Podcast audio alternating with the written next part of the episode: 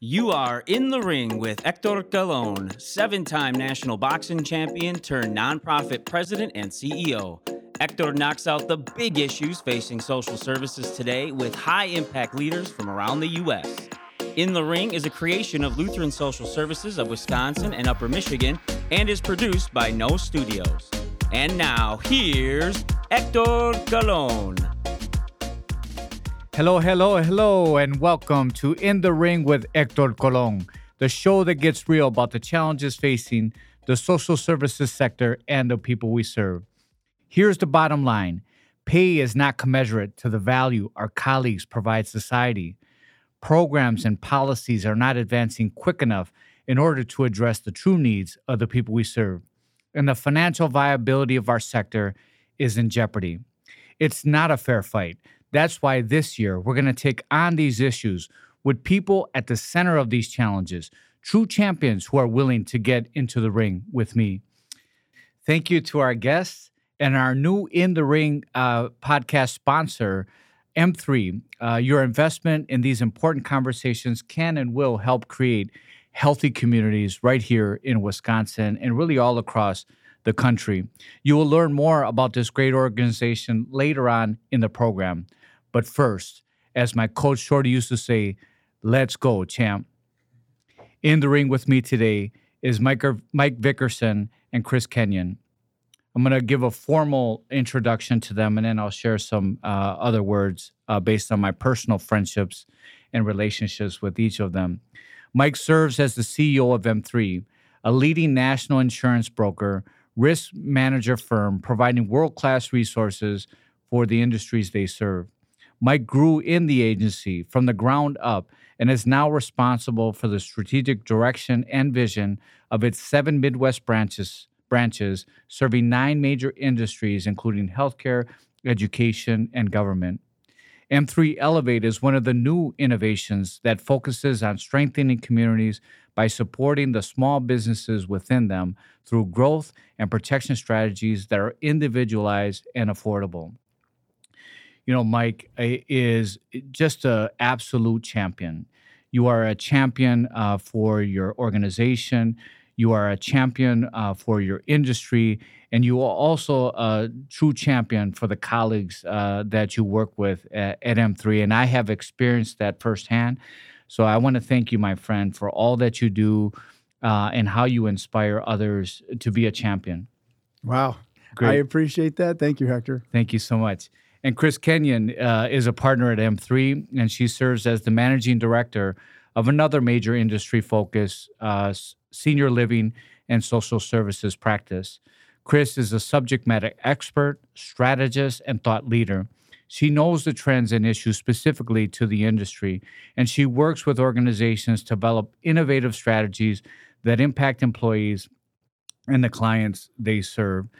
And so, Chris, I just want to share a little bit about you. You know, Chris is an absolutely outstanding friend, partner. Uh, we do business uh, with M3, and we don't view M3 as a vendor. We view you as a partner, as a friend. And Chris Kenyon is always coming to us with new ideas that are outside of the business relationship, but ideas that could help us and our organization thrive and so for that, we are so thankful to have you as a friend and partner uh, at LSS. Thank you so much. I, I love working with LSS, and it's a great organization that's doing fun and exciting things, and I'm glad to be a part of it. Thank you Thank so you. much. Are you ready for round one? Ready. Oh, no. This is going to be fun. I'm, I'm with two powerhouses. We're ready. okay. So, round one, uh, we're going to talk about the war for talent. What are you seeing uh, across different industries, uh, specifically in the markets that you are serving? Yeah, we we have an interesting lens, I think, a, a, a, good perspective on the challenges that businesses are facing right now, Hector. And you know, to to, to use even your podcast, uh, people are in the ring in a way uh, it, that I don't think they've ever been prepared for before. Uh, when you think of the number of uh, generations that are in the workforce, the expectations that they bring to the table, and now the amount of drift and shift for people within their careers, trying different industries, uh, wanting to balance working from home with working from maybe an office or marketplace setting. Uh, we're just watching many customers in many different industries struggle to redefine what does it mean to work at their place of employment. And so they're having to get creative. Uh, they're having to get uh, sometimes uh, firm about what it takes for their business to run. And there's no roadmap. Uh, we're in a new place. And so uh, it has some people thriving, but also a lot of people concerned uh, about whether or not they can adapt quickly enough to continue to attract and keep the best talent. What do we need to do to adapt more quickly as businesses and maybe share some of the things that you're doing? Mm-hmm. I think we need to listen, uh, ask great questions of the people that work with and for us. And I think we have to be uh, experimenters. We have to experiment with how we structure roles. Um, one specific example that we're seeing in a few industries is that uh, people are taking and breaking down historically full time positions and trying to staff them with two or three part time positions in order to not just have access to great and experienced talent, but to give their workforce the type of flexibility that they're now asking for. Um, I think the other thing that I would bring up quickly is uh, we're watching businesses even rethink should I be continuing to do this type of work at all? And reimagining uh, either uh, not using a human labor, maybe it's technology services or robotics, or if they still are having uh, people on in their employ asking uh, them to do different things than they've ever done before. I think one of the things too, Vic, that you look at is um, if you're going to move fast, we can't always wait for the leader, and we need that leading from the middle. And I see that being a really powerful um, concept. Can, can you talk a little bit about that? Because I think that mm-hmm. is something that we are really watching in, in the social services and the senior living yeah, we're seeing it in manufacturing, healthcare, social services, senior living organizations. We we coined and stole that idea from uh, Wharton Business School a few years ago, and it simply means how do you push as much decision making, and in this case, maybe about how you structure work and how flexible work is, and who you recruit to your uh, business, as close to the customer as possible.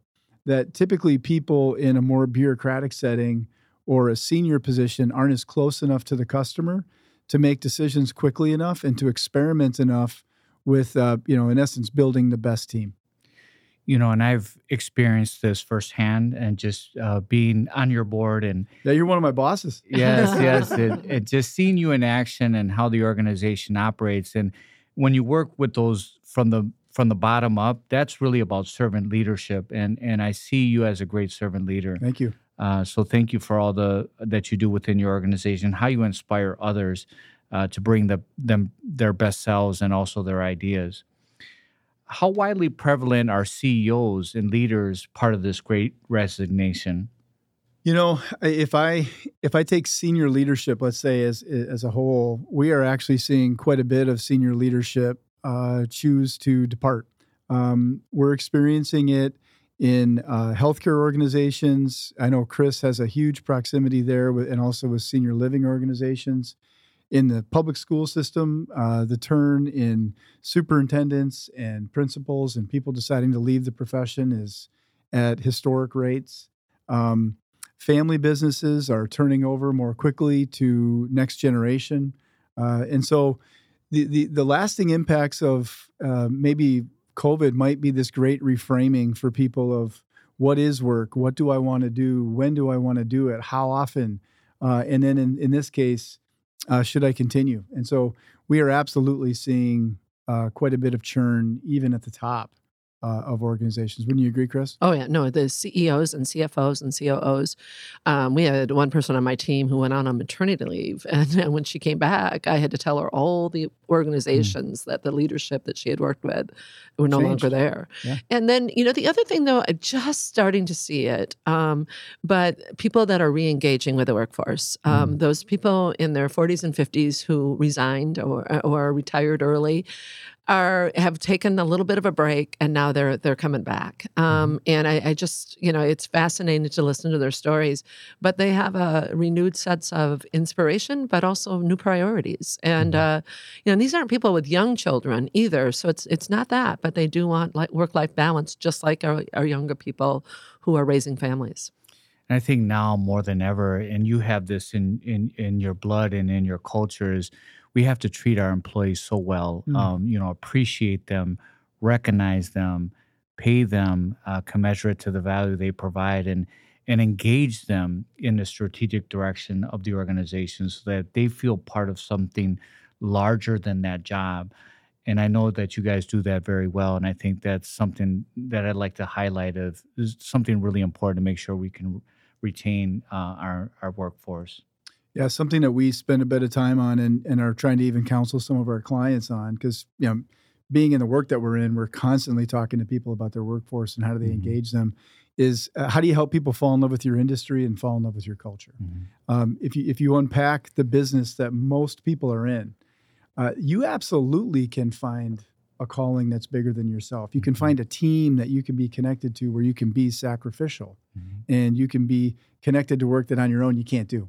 Mhm. Um, but I'll use your phrase now more than ever. I think businesses and organizations have to engage their workforce in the work that they do so that they can fall in love with that business and then simultaneously fall in love with the culture of that organization that helps deliver that. I Mhm. mean, think about your organization and who you who you reach and who you touch. Mhm. Um, somebody new to LSS might need a little bit of that from one of your leaders, maybe someone from the middle of your organization, not mm-hmm. necessarily you. Mm-hmm. But when businesses engage in that, whew, look out! Yes. Look out! knockout. They're going to start knocking it out. Yes. Thank you so much. So this completes round one. In round two, we're going to talk about corporate responsibility. First, but first, a word from our sponsor. Supporting your employees is more than a paycheck and 401k. It's just a fact. People today are at a higher risk of experiencing mental illness, housing insecurity, and substance abuse. Do you know the health of your employees, your communities? How can you step up your benefits to better address their well being? M3 Insurance helps businesses see beyond basic benefits and support employees where they live. It's a meet them where they are approach that LSS delivers to their clients every day. M3 and LSS offer real solutions to now commonplace realities that strengthen employees and inspire communities to thrive. Test your employee benefit strategy now by going to m3ins.com. All right. You ready for round two? Ready? We got it. Corporate responsibility. So, what is the responsibility of corporations to our community? And tell us a little bit about what M3s has done in terms of their giving back to the community.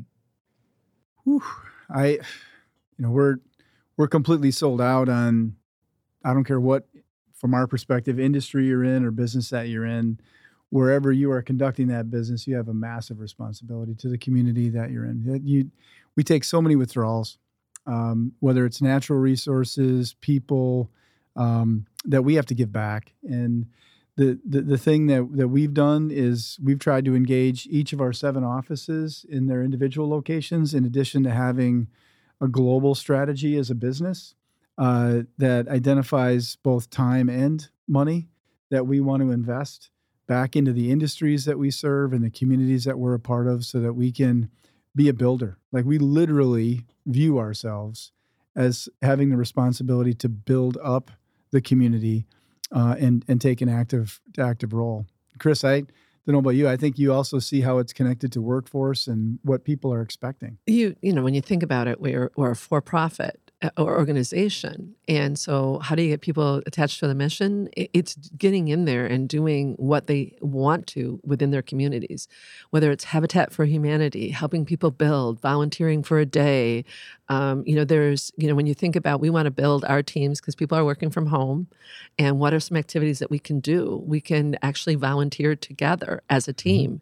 It builds. Um, it, it helps support the relationships that we need to work better as a team, um, and they really enjoy showing up um, for these items. But it's, it's you're right, it's serving your community. Serving. That's interesting. A point about how, you know, we're in our uh, houses, we're on Zoom, and um, you know we aren't together as much as we were you know pre No. uh, COVID. So finding these opportunities to volunteer is a way to getting people together. I, I like that a lot. You know, the next question I have is so how can uh, corporations make more of an impact on some of the big issues facing our community, things such as severe uh, persistent mental illness, homelessness, and joblessness, those those factors that are really impacting our communities and individuals within our communities in a in a significant way. So I think it starts with uh, taking a very active interest in the community that you're a part of to find out the the status of the issues you just described, Hector, and then having enough uh, bandwidth and energy to go about researching the best way to help and help with that work. Um, I think one of the things that can happen often to businesses, and sometimes in our history it's happened to us, you can get very busy pursuing whatever vocation that you're in or whatever uh, industry that you're in. And uh, while serving and building the community can be a big part of who you are, it doesn't necessarily get enough time. And I, I, I do believe in this present day that leadership has to devote significant time getting to know the issues facing a community so that they can address the types of things that you just mentioned. I think the other piece is that you two are um, are accustomed to giving. Not everyone is, and and and how do we teach them that that's important? And Mhm. that's what I've watched at M3, Mike, with your leadership. Is there some people that never even thought of that as a responsibility, and you know, so that giving and and you know, I think um, particularly those you know who've gone to church or and and or you know had their parents or whomever demonstrate that giving um, we, we we forget that not everyone's seen that and so Mm-hmm. at your organization how do you demonstrate it i think that's that's what i've watched And You know, people coming in right out of college and watch what we do and how we do it So- you're taking that for granted Yeah, and you you just triggered something. A real quick add on, Hector. I know I, I want to be efficient here, but I think something that's real practical for businesses to think about is uh, when they do make a decision to uh, help with what's going on with mental illness or social determinants of health, or there may be real critical DE and I initiatives happening in your community you want to help out with, or uh, homelessness types issues. When you decide to uh, participate in trying to build and, and be as part of the solution, how do you engage the rest of your workforce and bring them along with you? Because I think historically, potentially what's happened is leadership in those situations maybe has written a check or they've shown up at a dinner and the rest of their organization didn't get a chance to participate. And I think now part of doing all of this work and being socially responsible isn't just doing that work at a leadership level, it's finding a way to weave in the rest of your organization. Love it. Uh, that's that's awesome, and and the need is great. So we need more than just leaders within uh, organizations to be involved in making a difference in the lives of others. So I, I like that a lot, and and it's also a way for them to really be engaged. Um, Well, you you you um, so on, on our team we have 24 people. That's 24 different potentially communities, and so many more opportunities. But I think the number one starts with education. Do you Mm. remember? This is years ago, and that's when I thought. I don't know what's going. Illiteracy in Dane County. mm, Never thought that was an issue. yeah, And then we brought it back to our individual teams, and everyone gave where they could. And it was some gave money, some gave time, some gave, you know, and we all got to give in different ways. But then you think about, you know, 15 years later and where those individuals are and how they've grown through the organization in what they're giving and how they're giving. Great. That's really, really cool. You know, that's a great point. Um, and you talked a little bit about this earlier is when we're in these communities, how can we go in there and listen and understand the needs and, and, and challenges that they have? And one thing we'll realize is that there are different challenges uh, in different communities all across the state, but they're also very similar. So, like you said, you might not expect in, in, in Madison to illiteracy would be a challenge, but it is. And you wouldn't know that unless you engage people, the community, you listen, you have those conversations uh, to be able to to understand that, but then now participate and, and try to see how you can help. Well, quick story even about you, uh, Hector, and LSS. You know, when you joined our board and we just started to talk about your organization, one of the things that you quickly educated me about is the type of work that you do and that you will be continuing to do in school settings Mm. for uh, mental health related issues and how equipped your organization is to do that and potentially even scale it. Our school systems are facing this issue at, at a level that they never have before, Mhm. um, from administration to educators to staff to students, uh, maybe even parents, depending on where they're coming from. And you know, if if we didn't have that conversation and I didn't get a chance to listen to the not just the mission of LSS, but what you're doing, I would never have known. Mm. And so since then, we've been able to talk about that in different areas of the state about how you could be a local partner. Thank you so much. And and just uh, a little bit about our school center mental health program.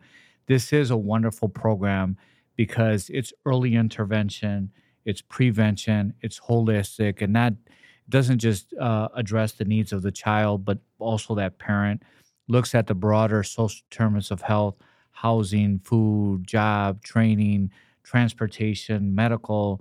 It really looks at all of that. But then it also doesn't stop there. It, it supports the teacher because now a teacher is stressed.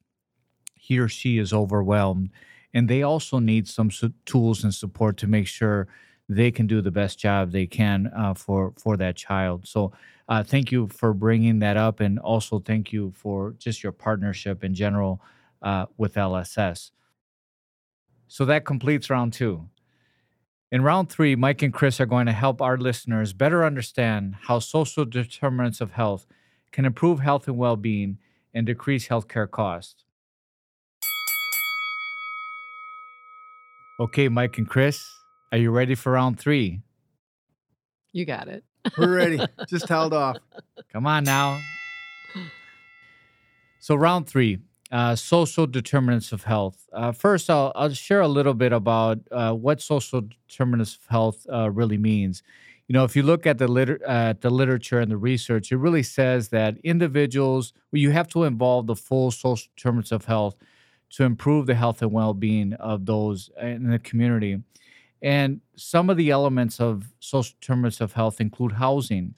So, does someone live in a nice house? Uh, is it affordable? In a nice neighborhood?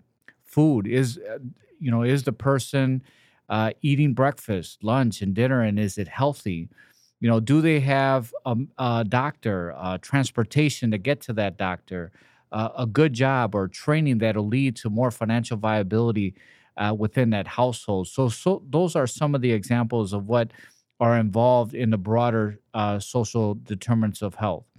So, my first question in what ways is M3 working uh, with organizations to support efforts to improve health and well being through the social determinants of health?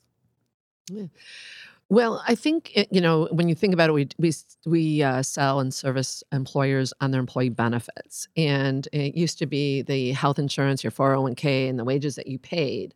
That was your responsibility as an employer. Uh, when you when you start thinking about the social determinants of health, not all employees are treated the same. Some have other issues, and we can't rely just on the wages, the 401k, or the pension and uh, health insurance and vacation to to support your employees.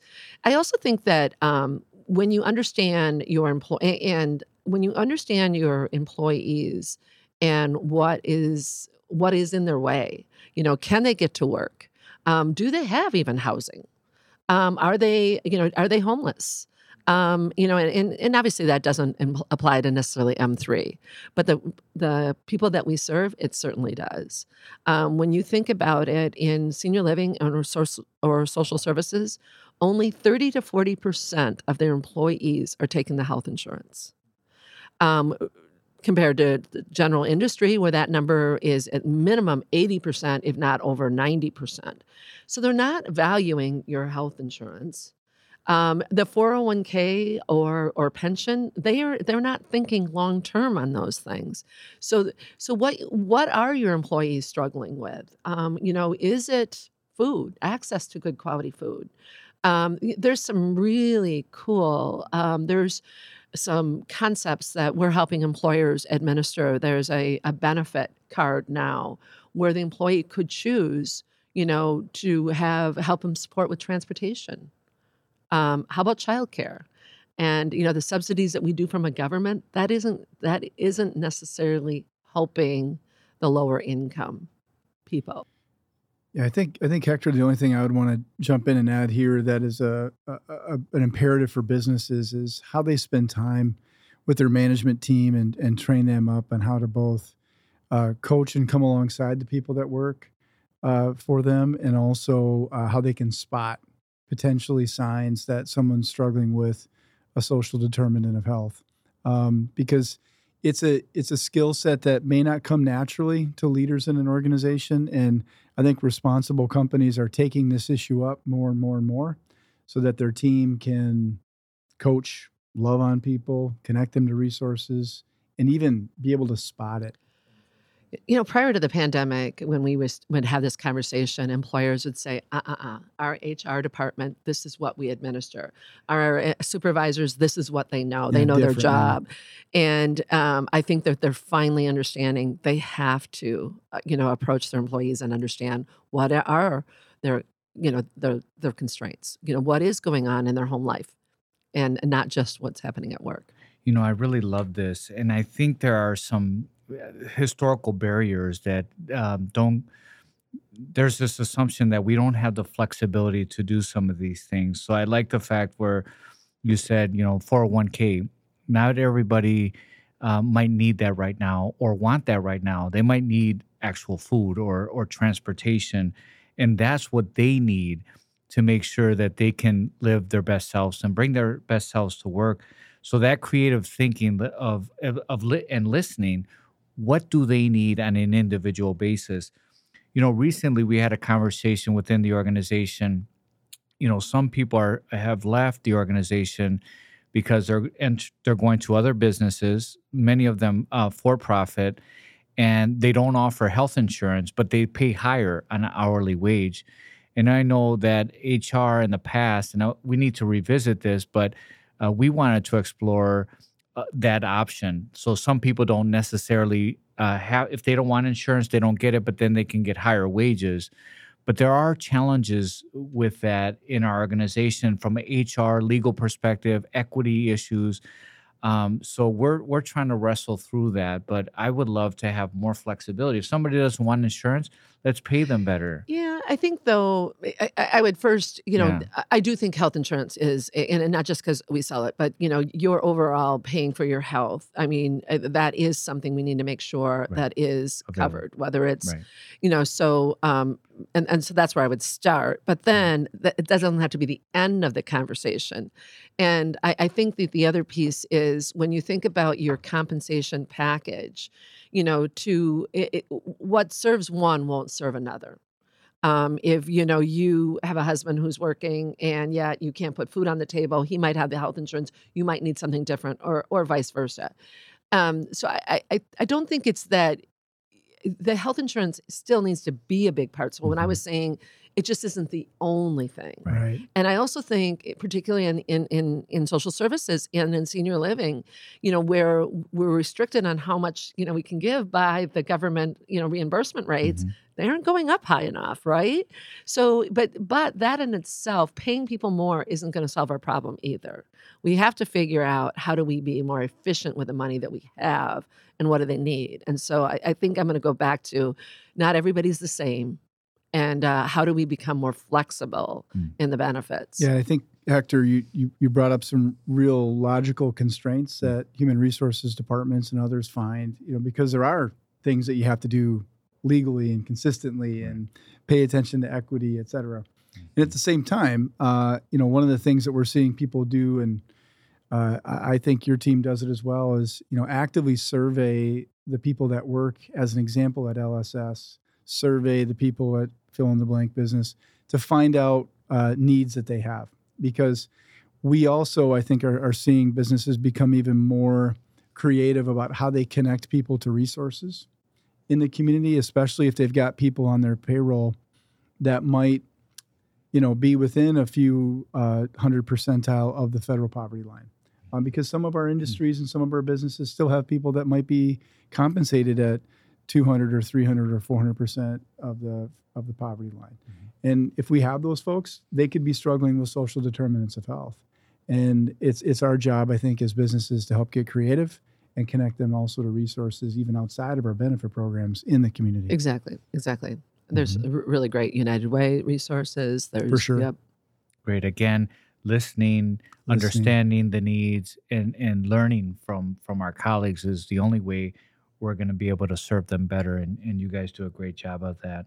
Uh, last question is: uh, What are the um, health outcomes and cost savings that you are seeing with organizations that have a social determinants of health strategy?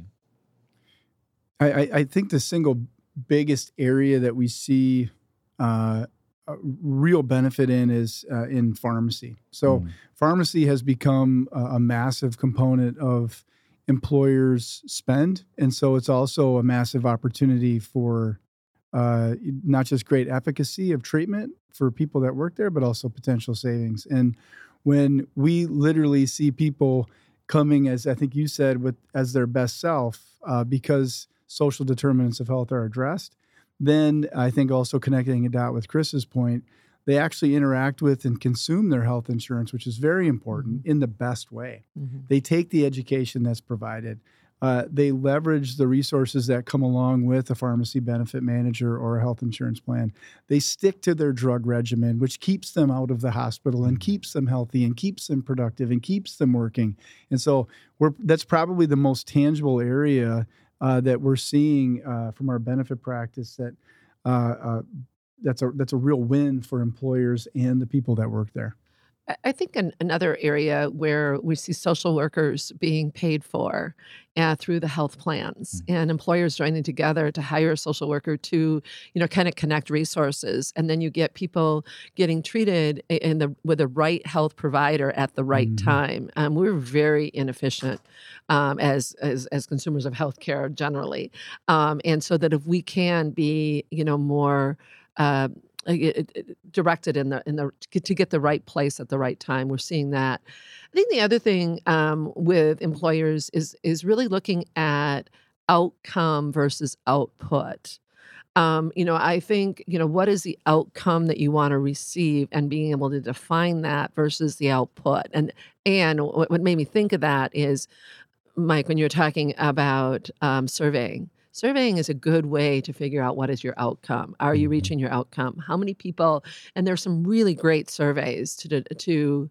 And again, it depends on your industry, Mhm. uh, but definitely social services. I would start with a survey that uh, looks at the social determinants of health for your employees and identifies where where are they struggling and how are you improving those metrics.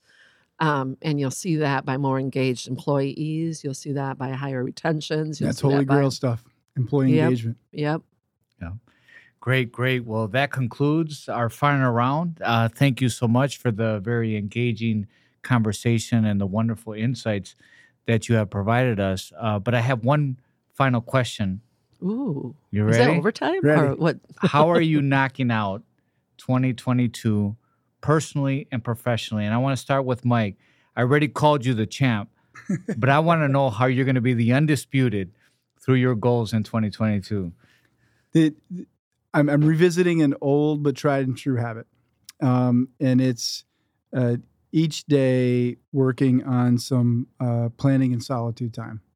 Uh, I, I found myself coming into 22 uh, rushing through the day, and it allows me for to have uh, spiritual time. It allows me to have uh, personal time, think about my family, and think about our business and community. And uh, it doesn't necessarily mean it's an hour it's 15 minutes but it's a really powerful 15 minutes that i think helps me to be an undisputed There you go. Great, great. Thank you. Chris? Oh, wow. That's a hard one to beat. But what I'm actually looking at, I, I hired a coach. I love having coaches. And uh, looking at instead of doing, you know, I love to fill my calendar and making sure that I'm hitting and I'm very competitive. Uh, looking at being versus doing and um, helping uh, the people, the team that I serve, and demonstrating uh, what it what it means to to to lead versus um, To and- and so do, yeah. Yes, and so it's really uh, been fun to then reflect on the day.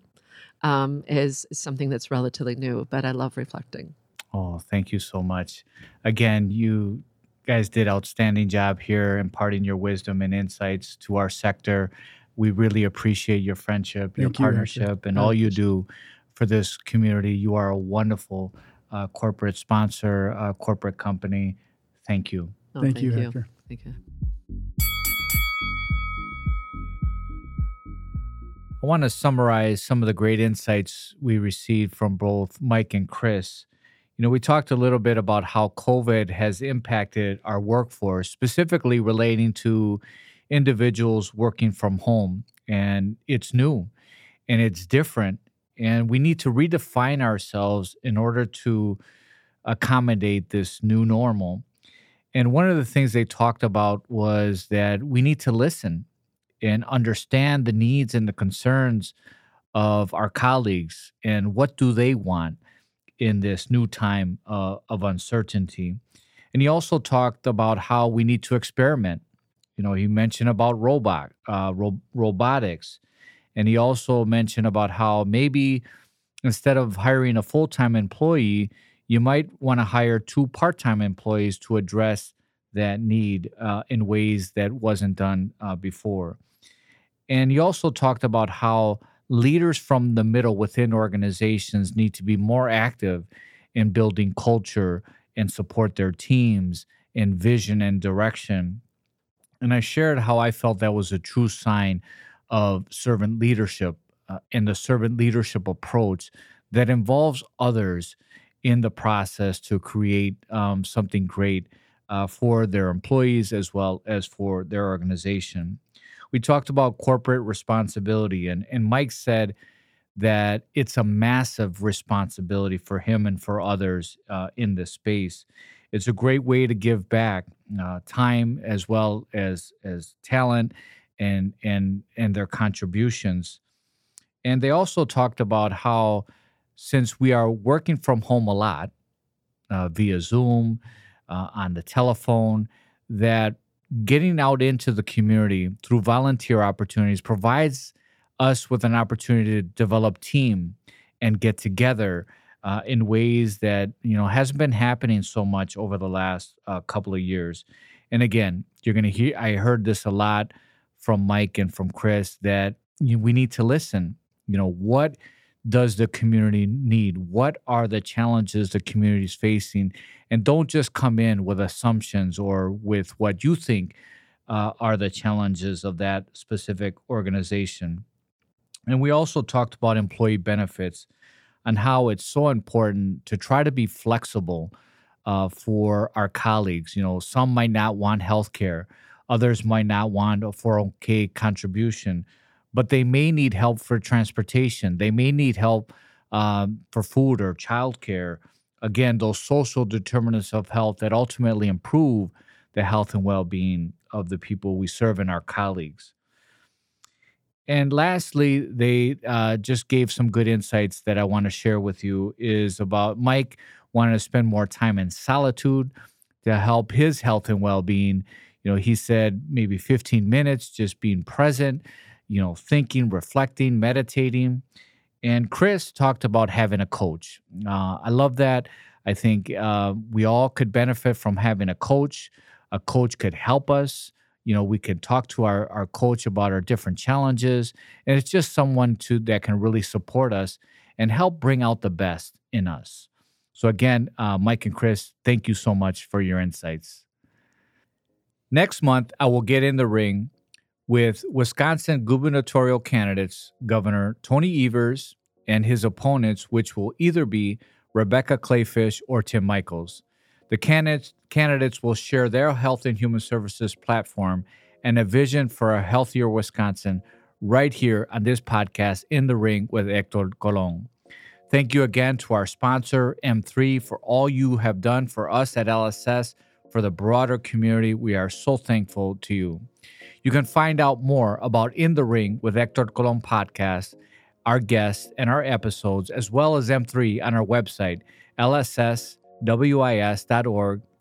slash in the ring. Let us know what you think about the show and what you want to see in future episodes.